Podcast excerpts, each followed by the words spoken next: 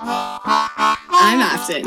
And I'm Anna. And, And this, this is Grits. Grits. Join us in reclaiming what it means to be girls raised in the South. Mm-hmm. So let's get gritty.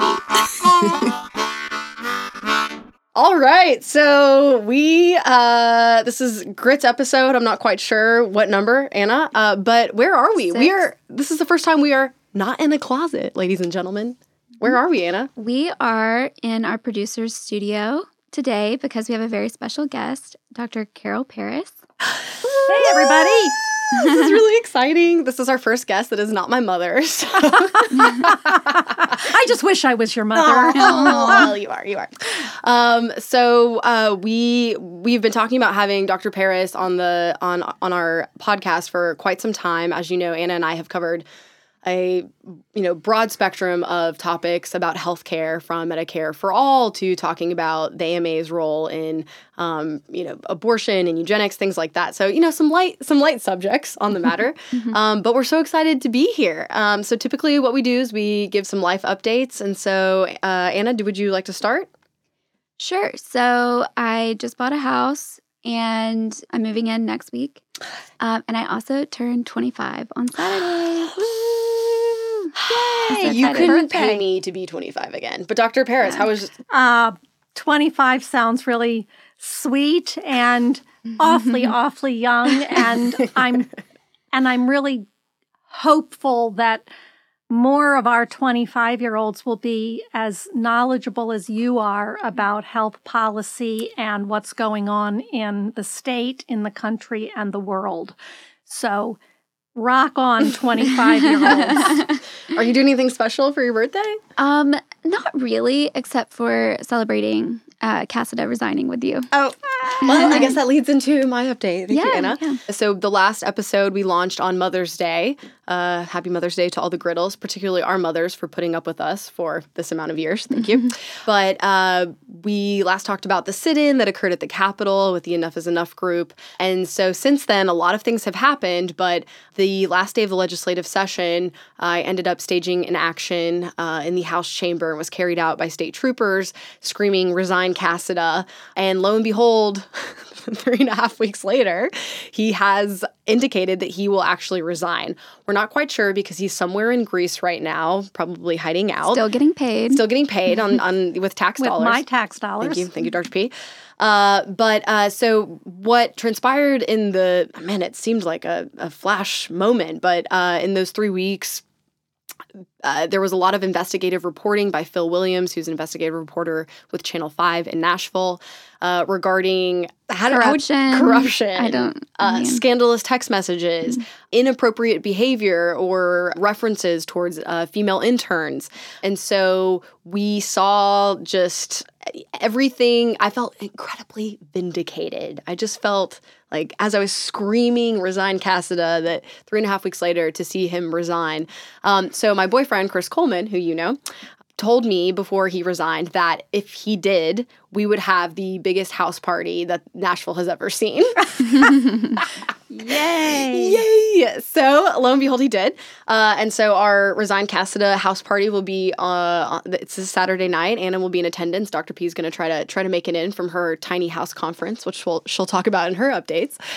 So yeah, and we'll have uh, the, the, every room will be themed. Uh, we're gonna have a, a press corps scrum. Is it scrum? Is that the word? Where so I'm gonna hang pictures of all the press corps, and you're gonna have to walk through them and dodge them like Glen Casada, Speaker Casada did. So it's gonna be an interactive, exciting political event. And you know, if you know me, you know I love theatrics, so you can expect the utmost theatrics at my house party. Oh, I can't wait. Ugh, I I will know. get back in time for it. and my update is that I missed all of your wonderful activism in the last three weeks because I unplugged for the most part and took a bucket list road trip out west. the only thing news wise that I plugged into every morning was any article in the Tennessean on Casada. so I did know that the shit was hitting the fan for him. Literally in the Tennessee legislature, that probably happened. Did you hear about someone peed in a chair? Oh my god! You saw that? No, I didn't. I missed that.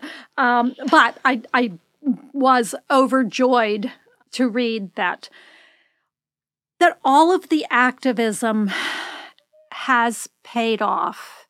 That the even the, the Republicans finally could not risk continuing to support someone behaving in such a immoral, absolutely unethical way, and that just um, canning Cade Cothren was, however you say his name, wasn't going to be enough. Right. And I, I just say hats off to you guys who m- were so integral in in making that happen. Well, thank you. I mean, we yeah, it was it, was a collective effort. I mean, really, on behalf of all the organizations and all the activists, and just you know, Mm-hmm. speaking truth to power the entire time. And so, as someone, uh, I'm looking at a fellow activist myself, so that that means a lot. Thank you. Um, so you were in the wilderness, roughing it. I was Was Uh, it a Bear Grylls wilderness. type thing? Were you I were you skinning I- snakes and then eating wa- them? Bear, I bear. was not quite doing that. In fact, I didn't even um, break down and buy bear spray, but although I did go hiking a couple of times with friends who did have bear spray. And my last day in Yellowstone, I spent 45 minutes watching a grizzly bear mom and her yearling just playing on the hillside. It was absolutely amazing. And I camped in a, a friend's camper, um, basically just a, a Dodge Ram panel van, uh, pimped out with a, a little bed and table and stuff in the back of it, and was perfectly comfortable in that. So now I know that I'll be able to uh, make the transition this fall. I'm I'm moving from my 800 square foot house in Nashville to a 452 square foot tiny house on the Cumberland Plateau. So I'm really excited about. Um, Does that mean you have that. to shrink everything in your life? Like, I've already started. well, I've lost a few pounds, and I've and I'm You go on the tiny shrinking. house diet. Right? yeah, I think that's what I'll do. Is I'll, I'll come up with the new t- tiny house diet. that's great. And so, and so you're moving in, and and a fellow activist. I, Uh, you know, yeah, I don't know if you know, Linda Sherrill was Yeah. actually arrested with the Enough Is Enough group. Oh, that's wonderful. Yes. Oh, wonderful, So wonderful. there. And she'll be my um she'll be the person I turn to f- up on the uh, Cumberland Plateau to kind of make me feel welcome and at home and we've already made sort of plans to get together as soon as we can. Um, I'm really looking forward to it. tiny house. Mm-hmm. Anna, how do you feel about you're buying a big, big house, not a It's not that big.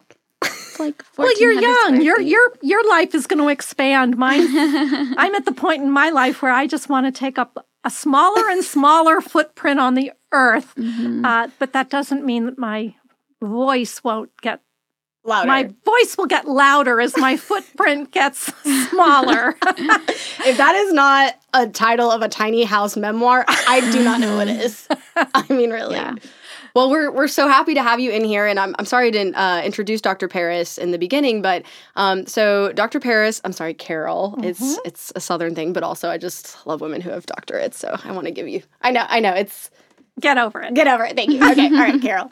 So, Carol and I actually know each other from an activist background, which she'll talk about. But she was the former president for Physicians for National Single Payer, um, Physicians for a National Health Program. health program, PNHP. Please find them on Facebook, like them on Instagram and Twitter. Um, but they are the foremost proponents in the physician realm of Medicare for all. So, um, Dr. Paris, sorry, Carol, would you like to tell our audience how you and I met?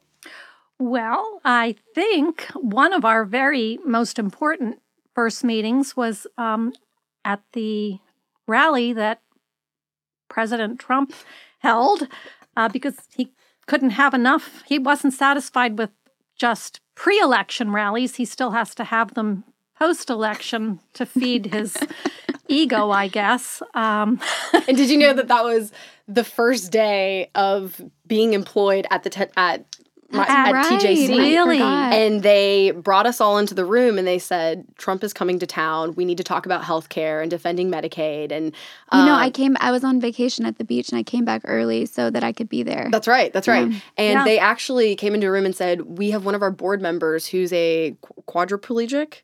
Um, and we need to escort him into the Trump rally. And I actually raised my hand. So that's why I was in there. Okay. Well, I was there because I it the reason I think people should understand the reason Trump was having that rally in March his goal was to put pressure on Bob Corker and Lamar Alexander to get them to support his first attempt at repealing the Affordable Care Act. So that was sort of the the main emphasis of his his visit. And I decided to go to the rally and take advantage of the opportunity to bring more visibility uh, to um, uh, Medicare for All. And actually, I'm I didn't really realize it at the time, but I now realize in looking back on it, President Trump was not the primary focus of my um, action that day. I'd been meeting with our Congressman Jim Cooper all through the winter and trying to um, encourage him at town halls and in meetings in his district office to sign on as a co sponsor of H.R. 676, which the listeners should realize is the uh, old number for the original House bill that is um, the Medicare for All bill, or expanded and improved Medicare for All. It was called H.R. 676 back in 2017 and for many years before that. Now it has been, uh, it has a new sponsor, Pramila Jayapal, and it has a new number this year, uh, which is 1384. So just so people will know when we're using the number 676 and 1384, those are just numbers of um, House bills, and they're actually the same, essentially the same bill, the Medicare for All bill. So at any rate, I'd been meeting with Jim Cooper, and he kept equivocating, and he had never been a co sponsor of, of Medicare for All legislation. And every time I met with him, I said, I'm organizing in your district, and I am not going to shut up, and I am not going to go away. And every time, you know, he would have a, a town hall, I would go and make sure I had lots of people in the audience with Medicare for All signs. And so here we are now in March. Trump's coming, and I thought, hmm, here's a opportunity for some political theater. And I had been to a Trump rally in I think Alabama when he was actually running. I went to one of his rallies because I just wanted to see what it was like. So I knew that when I got there, I wouldn't be allowed to carry a sign in. Um, so I sli- I rolled up a Medicare for All sign in the sleeve of my winter coat and just walked in and pretended like and they didn't make me take my coat off when I went through security. So I got as far as getting the sign in. Then I had to position myself so that I wanted to be in full view of the president on his platform, but I also wanted to be where the press box could see me. And I wanted to be close enough to the floor, not way up high in the bleachers, so that if things got a little dicey, the police could get to me and protect me. um, and I was so fortunate to have a a resident from Vanderbilt who must remain unnamed. We have a lot of anonymous anonymous friends who, on this who call. agreed to uh, videotape the whole thing on her cell phone and upload it to my friend Dr. Margaret Flowers in Baltimore. So when the president did finally get around to talking about health care, I pulled out my sign, held it over my head, and started chanting, put your name on a plan that works, Medicare for all. And I just kept chanting that louder and louder and louder until the it got to the point where he looked over and his supporters were doing what they were trained to do, which is at a Trump rally, if you're around a protester, you're just supposed to start chanting Trump, Trump, Trump, Trump. So I don't know whether he heard me or he heard Trump, Trump, Trump, Trump. I heard you.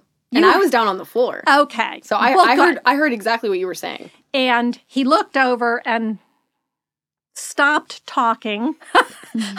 so my claim to fame is I have made Donald Trump stop talking, if only for a nanosecond. We love it. Um, love it. And I've used Donald Trump. I took advantage of him because he really and truly was not the target of You this action. Gee, I never. not sure I appreciate that association, but that's okay. So anyway, the the video was uploaded to Margaret and out on social media before I even got home. And by the time I got home, a reporter from the Tennessean was interviewing me, and then the picture of me with the poster over my head appeared in the online version of the Tennessean uh, the next morning. So, got lots of local, good social media for Medicare for All. And I had a private meeting with Jim Cooper already on the books in his district office like a week later. So I walk in and I'm not didn't say anything about the rally. I'm just like, you know, and, and I mean Jim's a he very professional. All I absolutely can't say enough about what a knowledgeable and professional and absolutely upfront person he has been through the, through this. And he's the one who brought it up. He said, "So uh, what what was up with that uh, at the Trump rally?" I said, "Oh, you heard about that, huh?"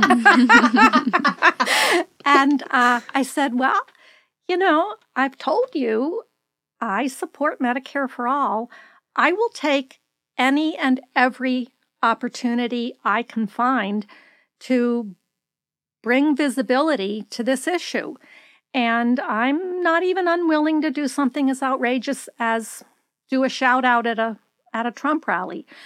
I said it was uh, this is I'm not new to this. I knew exactly what I was doing and I made sure I had a videographer and that when you do political theater you have to know what you're doing. And he just kind of looked at me quizzically like, "You planned this?" and I was like, "Yeah, I this isn't the first time I've My first engaged." rodeo, and he's the one who said, "This wasn't your first rodeo." I said, uh, "No, sir. I've been doing this since 2009." I said, "I was." Actually, one of the people who was arrested at the Senate Finance Committee in 2009 when then Senator Max Baucus was holding so called public hearings where he was inviting anyone who had a solution or an idea for how to improve our healthcare system to the table.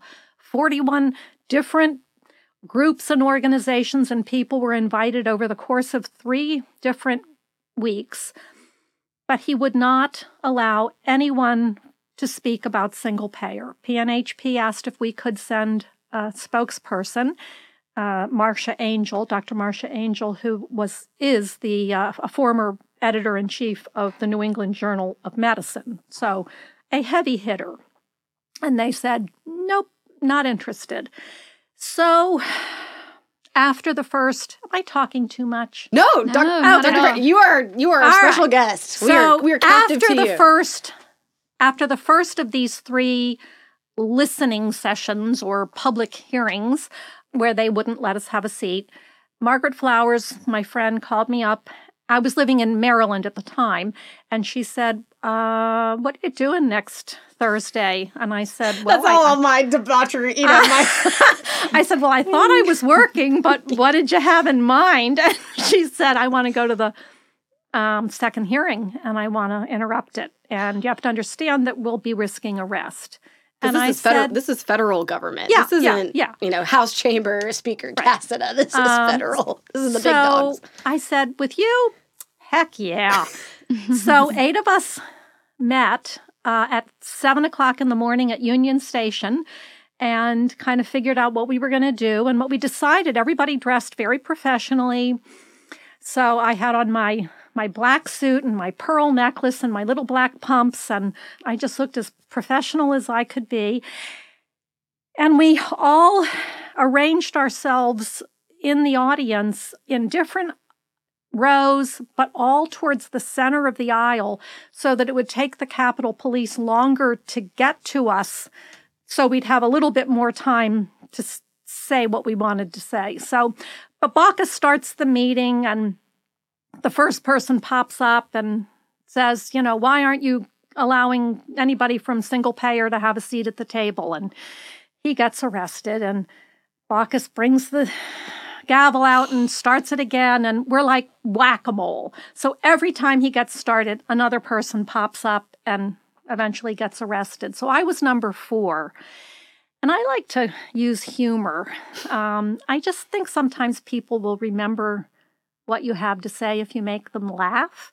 So, and I knew I wouldn't have time to say much. So I stood up and said, I interrupt this so called public hearing to bring you the following unpaid political announcement Put single payer on the table. My name is Dr. Carol Paris, and I approve this message. and the whole Mic drop. and, mic drop, and the whole place.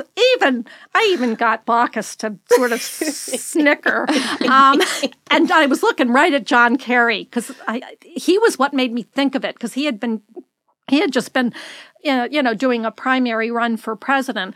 And and I remembered all of his you know my name is John Kerry and I approve this message. So that's what got me thinking about it. And it just it just popped out of my mouth and the whole place burst out laughing. And then I got arrested. So anyway I told Jim look I Wait, know, wait, I just want to pause for a second. And I think Anna would be helpful just briefly, Mm-hmm. you know, why the basically the ACA and Medicare for all and why Obama settled on the ACA, I think would be helpful. I mean, if yeah Well, yeah, I would like to hear your perspective on it. I mean, I was We'll get back to in Cooper, middle school, Okay, so yeah. well but just for our audience that are not health policy yes. nerds. In Yeah. 2009, remember, this was when we were considering how we. Barack Obama had just been elected president, and the first major policy issue he addressed was healthcare. And the res- end result of that effort at healthcare reform was the Affordable Care Act. And while I am absolutely willing to acknowledge that more people have insurance as a result of the Affordable Care Act um, than did without it. The most important thing about the Affordable Care Act, to my mind, is the Medicaid expansion and the uh, establishment of essential health benefits. What that means is that an insurance company cannot sell a piece of something called insurance that actually doesn't cover the essential benefits that people need because people don't necessarily know whether or not they're going to get pregnant. They don't know whether or not they're going to get cancer. They don't know whether or not they're going to end up in a hospital or in need of, you know, various kinds of health care. So, the, I think the most important thing about the Affordable Care Act is requiring um, that insurance covers the 10 essential health benefits and the Medicaid expansion.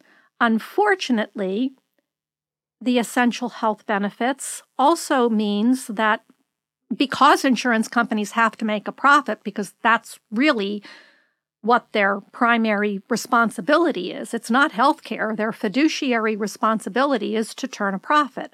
So if they're now required to cover things that they didn't used to have to cover, that means premiums are going to go up. Now, for people who get the subsidy, that's kind of a okay, well, That's coming out of the government's pocket, not mine. So the people who really got screwed by the Affordable Care Act are people in the individual market who make too much money to qualify for a subsidy and yet are required to purchase plans and can only purchase plans that cover the essential health benefits, except in Tennessee. Right. Because in Tennessee, they got a waiver to allow, um, For people to buy Farm Bureau insurance. which is not insurance. You cannot even call the Farm Bureau plans insurance. The reason they got that waiver is because they don't even fall under the um, insurance mark uh, They're The they- threshold. The threshold. I mean, they are not insurance, so they don't even have to meet the requirements of insurance. These association health plans. So they're called health plans, but not health insurance. So people can still buy this stuff that, you know, as long as you stay young and healthy, an association health plan may be good enough for you.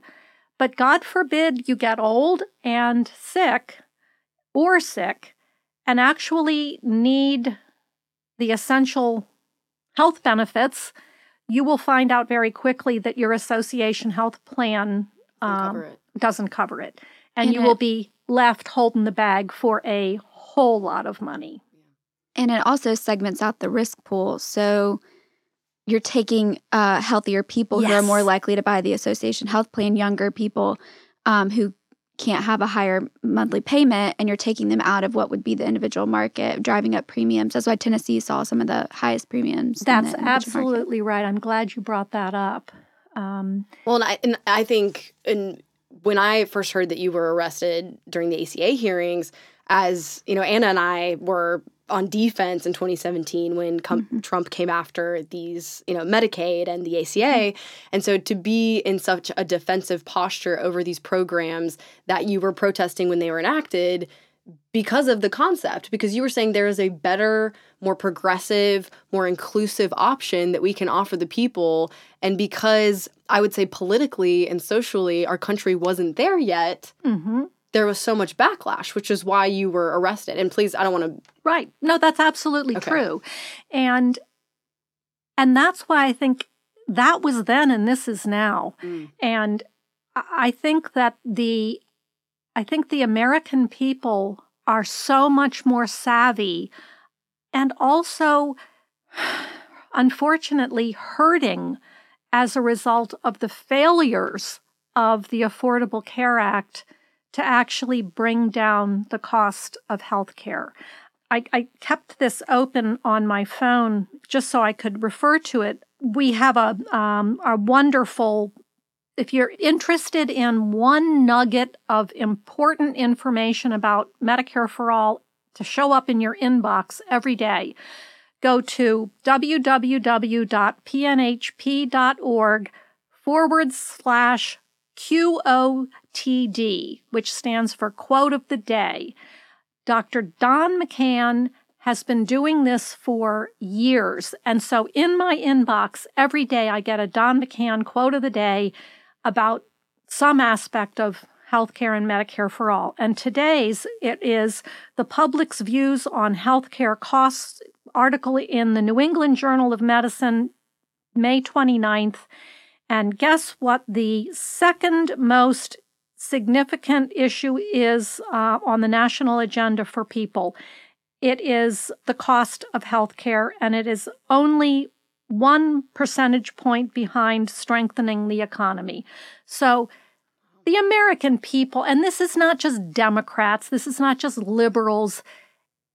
That's what's different now is that conservatives, people who self-identify as as Republican, Trump supporter, whatever, they're realizing that the cost of health care is just simply unaffordable and that something has to be done.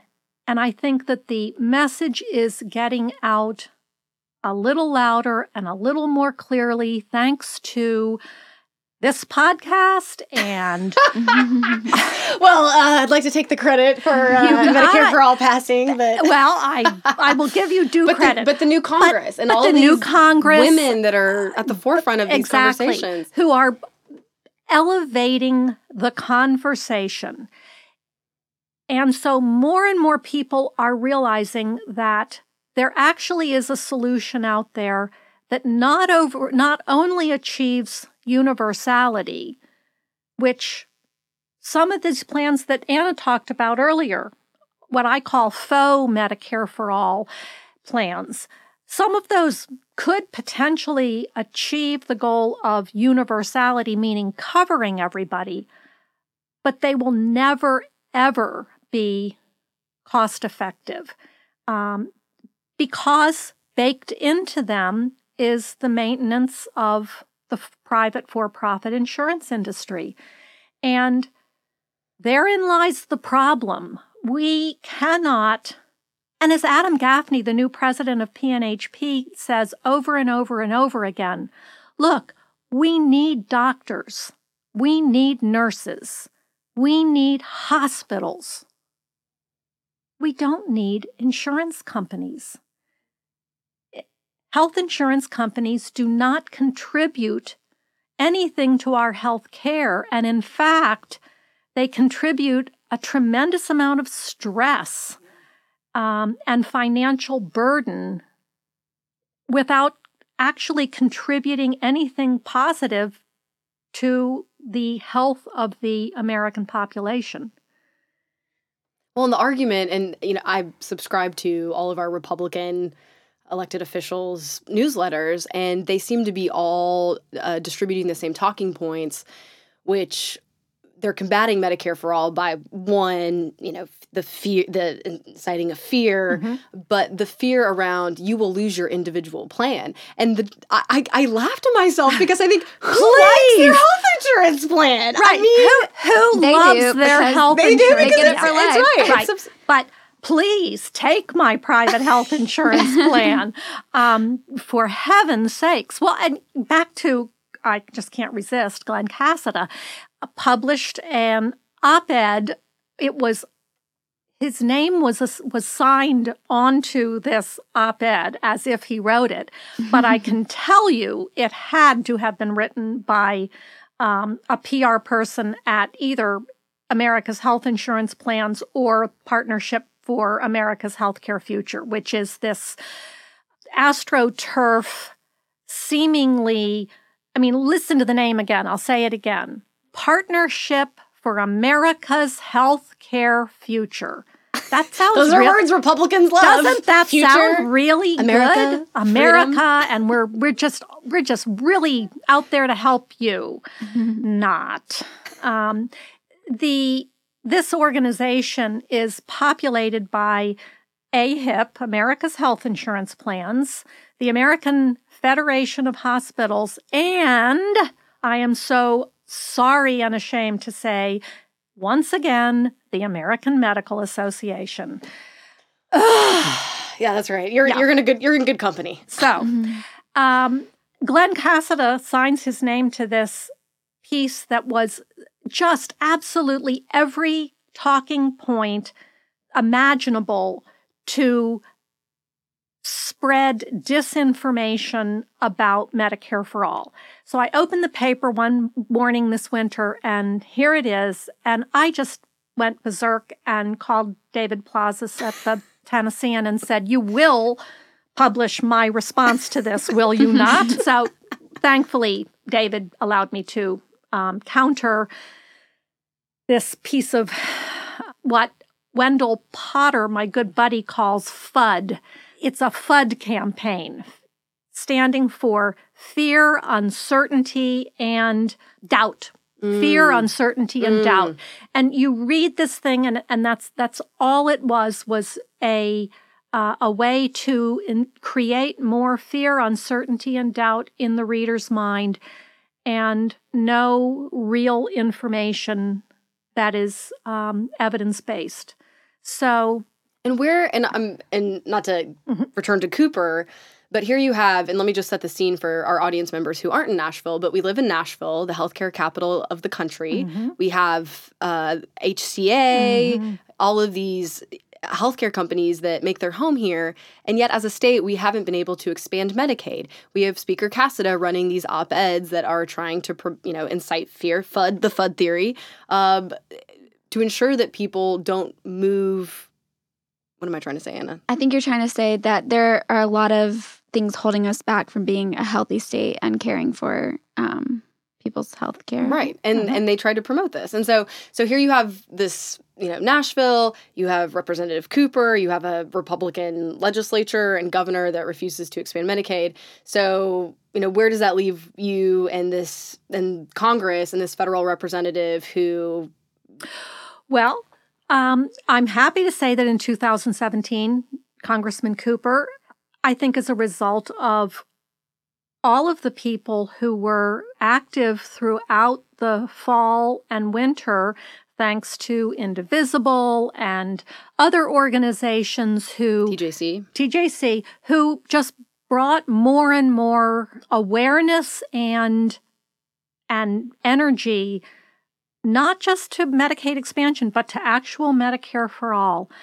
Ultimately, just before Easter Sunday, I think it was the Saturday before Easter, he had a t- Congressman Cooper had another town hall, and John Lozier, who is um, previously with the Healthcare for the Homeless and on the board of Healthcare Now, stood up and asked him again, point blank, Will you co sponsor H.R. 676? And he said, Well, as a matter of fact, yes, I will. And medicare for all has risen you know, Bless- and we we cheered and screamed, and it was wonderful. Well, now it's 2019. We have a new bill, and that and it's time to sign up again as a co-sponsor. And I'm sorry to say that uh, as of this moment, Congressman Cooper has not uh, signed on. We, I've met with him. He said early on he hadn't had time to read the legislation yet that that excuse worked for a couple of weeks, but it's been a couple of months now, and um, what, what do you think his reservation is around re-signing the bill that he co-sponsored in 2017 I, well, I don't. I, I would only be able to guess at that, and my speculation is that it doesn't have anything to do with the actual content of the legislation. Mhm. Um, I have said over and over and over again that politicians uh, don't lead, they follow. And I think a lot of people signed on as co sponsors to the original H.R. 676 at a time when they didn't think Mm. it had a snowball's chance in hell of passing because it was a way of looking like a good guy with the liberal segment of their base.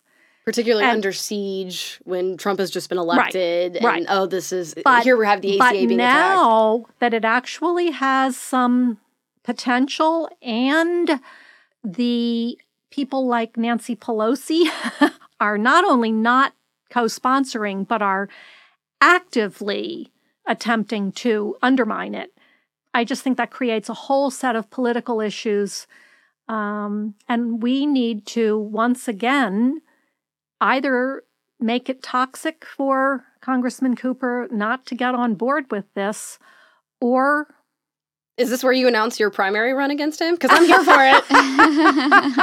This is why we shut the doors. This is why Yeah, we brought Dr. right. Paris. This is why we brought you here today. There's a campaign team waiting outside the door. Yeah, right. uh-huh. Surprise! No, I Here's your am comms not, director. I'm I am not primarying Jim Cooper. But, but I think that someone or some number of people I think we need to be looking for an alternative. you know, he he clings to centrism as an Mhm. ideology. Mhm. And he believes it makes him the perception is that he's the adult in the room. Right. But when you have this new Congress and these new bold ideas and and and millennial involvement in politics like we haven't seen since the 60s, the Green New Deal. I mean, he he's refused to sign on to the Green New Mm-hmm. Deal. He's refused to sign on for Medicare for all. I haven't even seen if he has signed on to HR six, which is the um, immigration reform bill. Mm-hmm. I, I think he's previous or in the past had issues with immigration bills as far as not being supportive of them or following. So here you have, coming on and, and I think it's just, and and I will say this is that I think Nashville is a much more progressive constituency than he believes, and Especially now. especially now with this new Congress. So Mm-hmm. I'm, you know, I'm. I'm excited for the potential for someone to run against him and provide to, to do an expose also on the city of Nashville and the issues that we're seeing at the local level, which is you know, we can't pay our teachers, our city is in debt. Meanwhile, we have a booming tour- tourism industry. Where's all that money going? And here you have a, a, a congressional rep, you know, in contrast to Representative Cohen in Memphis, who's Right. bringing KFC into impeachment here. I mean, you, you know, and he's it's just such a stark contrast. And so, um, you know, and I you have such a history with him, so Well, and again, I I have great respect for Jim and for his his knowledge about healthcare. I mean, he teaches health care management at Vanderbilt uh, when he's not in Congress. So it isn't that he doesn't understand all of this. It's a political calculation. It is a political calculation. I agree. And I'm just making it clear that I'm going to work hard to make it to to make it a calculus. to change the change the politics and Yeah. change the weather. I mean, it's already changing, but and you've done a great job. I mean, I just want to commend you. You've built. Dr. Paris is going to be humble, but she's built this coalition of groups such as DSA, Indivisible, THC, the healthcare advocates mm-hmm. around Medicare for all, and saying we need we need a policy, a bold progressive policy that addresses the issues that we're seeing. And you know, the ACA didn't cut it then, Right. and THCC just recently brought Wendell Potter on a speaking tour all across the state of Tennessee, a listening tour. Mm-hmm. And I met Wendell as a friend of mine, and, and we got together while he was here in Nashville. And, you know, he just said, I hear over and over and over again that people are not, they're not managing with the Affordable Care Act. It's, it's not enough. And yes, absolutely expanding Medicaid as a an immediate first step, psh, that's a no-brainer. But we can't stop there because so much of Medicaid is privatized. It's it's Medicaid managed care. Well, what does that translate to? That translates to insurance companies making a shit ton of money and mm-hmm. sending the bill to the federal government. And right. I don't want my tax dollars being used to support the profit of an industry that serves no purpose in improving health. It doesn't improve my health, it just gives me a headache and drains my pockets. I don't understand why everyone isn't quite yet able to wrap their heads around it. But I will say that I'm also on the board of Business Initiative for Health Policy, which is an organization, um, 501. I think I don't know if they're a C3 or a C3 and a C4, but at any rate, it was started by Richard Master, who's the guy who uh, uh, produced the the documentary "Fix It," healthcare at the tipping point. Richard is the owner of a picture frame company, manufacturing company in Pennsylvania. And he is a businessman who makes the business case dollars and cents, not about healthcare as a human right. He is all about we need Medicare for all because it is it makes the most sense from a financial fiscal responsibility standpoint. So he this organization is is beginning to draw in more and more small and medium-sized businesses that realize that their ability to operate and make a profit is is hindered, hindered by the fact, that, they, have to that they provide- have to provide health insurance. And we've talked. Anna's parents are small Right. business owners. Yeah. Mhm. And I grew I grew up on Medicaid, and my parents were uninsured, so I have personal experience with Mhm. um, what it's like. And then with the ACA, they were finally able to provide um, insurance to their employee themselves and their employees, but it's thousands of dollars a month and Right. it's very very unaffordable and i know even working in a nonprofit the fact that they we have zero premiums is a testament to the fact that we do healthcare work but also very very hard Rare and rare. financially But- and- and rare for an employer and to rare offer for a nonprofit so and anybody who wants to learn more about that particular um, group, I think you can just Google "Fix It Healthcare at the Tipping Point." I think it's up on YouTube We'll now. put it in the show notes. okay, Yeah. that'd be great. So I I'll have a link to it. question Mm-hmm. um, from your perspective. You know, I know industry, so we'll include um, you know the partnership, these these coalitions that have kind of formed around this, but also the opposition to the ACA in the first place, and they kind of had to dole out the the little I don't know what it, what it's called, but um, what's it called? Like the pork for all the Mhm. different industries, and kind of Mhm. hedge on it and do this, you know, imitation of Romney care to try to get anything, to try to get any expansion of coverage. Um, and the industry was really hard to get on board. And the same thing seems to be happening with Medicare for all. So the the press on the United Health call um, a couple weeks ago, where one of the they were saying, "Well, this is just going to disrupt the doctor patient relationship," and that was just so concerned for the consumer. that leaked out in the I think it was in the Washington Post. But anyway, so you can just feel the momentum building for um, insurance companies and and other people who who make a lot of money off of our care Right. being so expensive. Um, and so I just want to get your perspective on that. You know, during the ACA fight, I now what does just- it look like? I think just follow the money.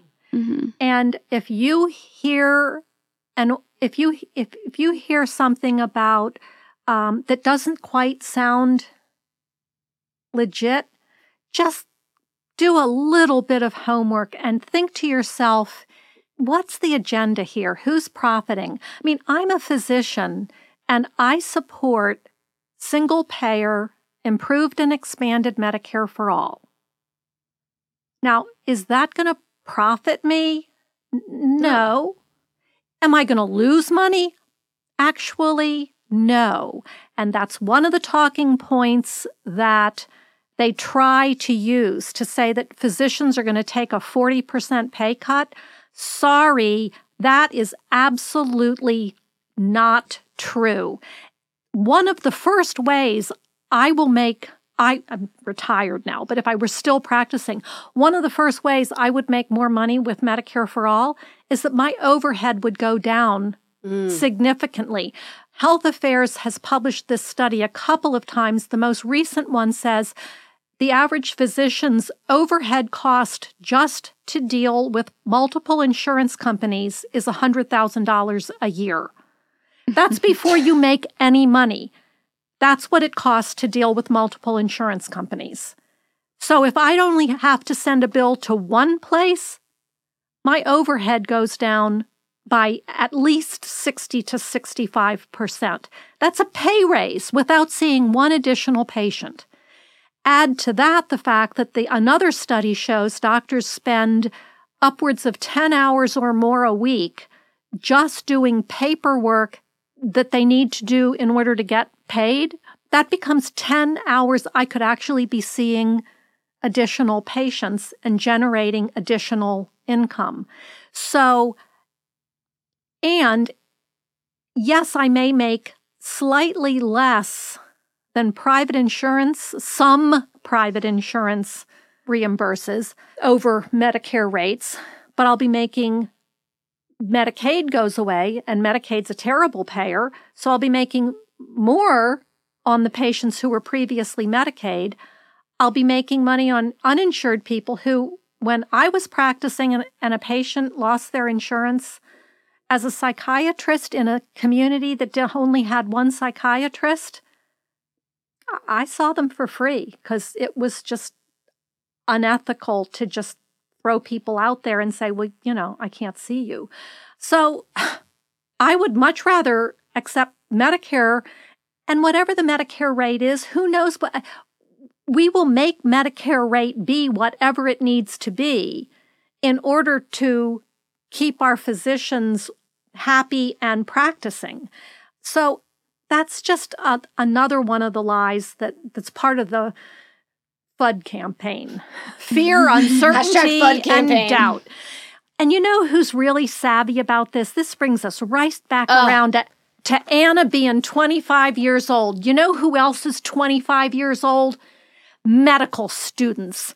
They're in their 20s and they are some of the smartest, most ethical, absolutely kick ass people. I love medical students because they get it that they don't want to become mid and late career physicians who are just grumpy and burned out and exhausted from dealing with the bureaucracy of our healthcare system. Mm.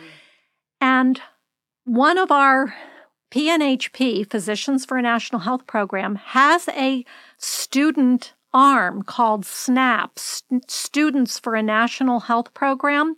I am so proud to say that SNAP has organized and now gotten multiple other organizations to sign on to a rally and protest and die in at the American Medical Association convention this Saturday, June 8th at 1:30 in Chicago. And Dr. Claudia Fegan, who is a past president of PNHP, will be one of the speakers. NNU, National Nurses United, is behind it. Healthcare Now has signed on to it. Multiple other organizations. And they are very clear that they want the AMA, number one, to disconnect from the Partnership for America's Healthcare Future. They want them to get out of that lobbying, disinformation Onslaught. Yeah. onslaught. Yeah. And they want them to either support Medicare for all or continue to at least consider it and study it and not just write it off. AMSA, American Medical Student Association, last year was successful in at least getting a resolution through the AMA, you know, governance to study Medicare for all.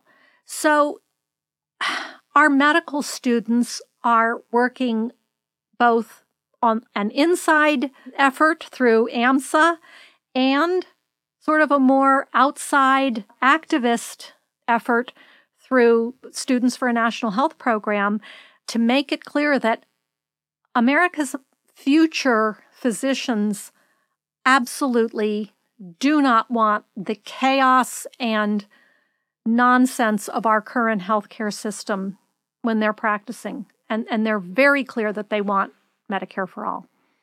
And it's it's so inspiring. And to think, I get really upset with, and you saw Nancy Pelosi do, or no, it was Feinstein mm-hmm. with the younger Talking down children- to the- talking down in a condescending manner to these mm-hmm. kids, talking about, and yes, youth they're idealistic, but we have the understanding to see forward, and that we are burdened by debt.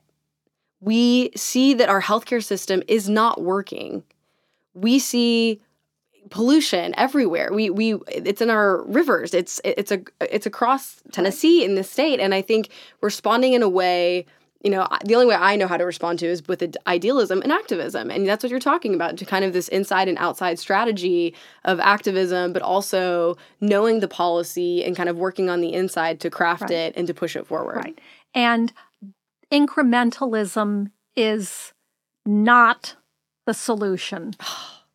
Can you say that a little louder? I don't think our producer heard you.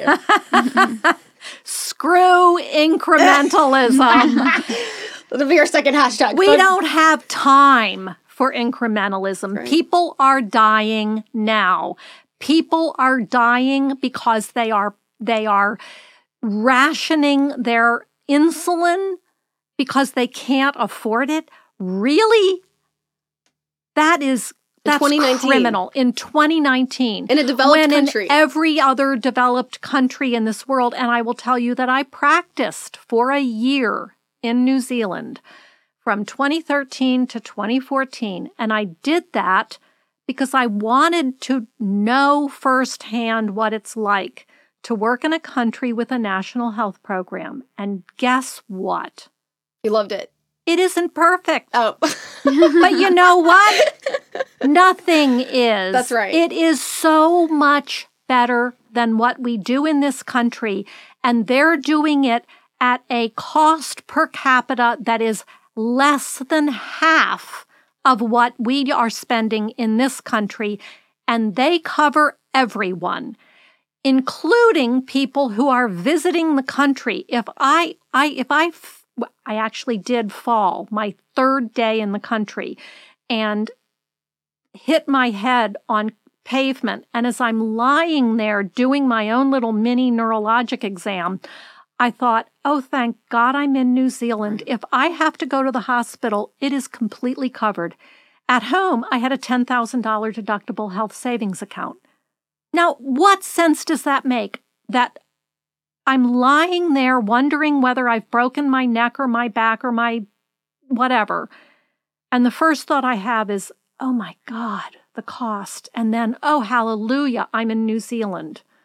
P- I'm telling you, if New Zealand spent per capita what the United States is spending, they would have the most fabulous healthcare system in the world.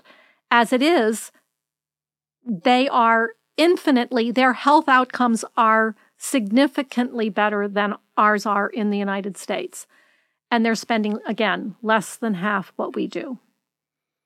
And it's sad that even in America, you know, we've had physicians in our advocacy who have recommended to patients to move to Kentucky just so that they can get health insurance in the first place to mm-hmm. even go to the doctor.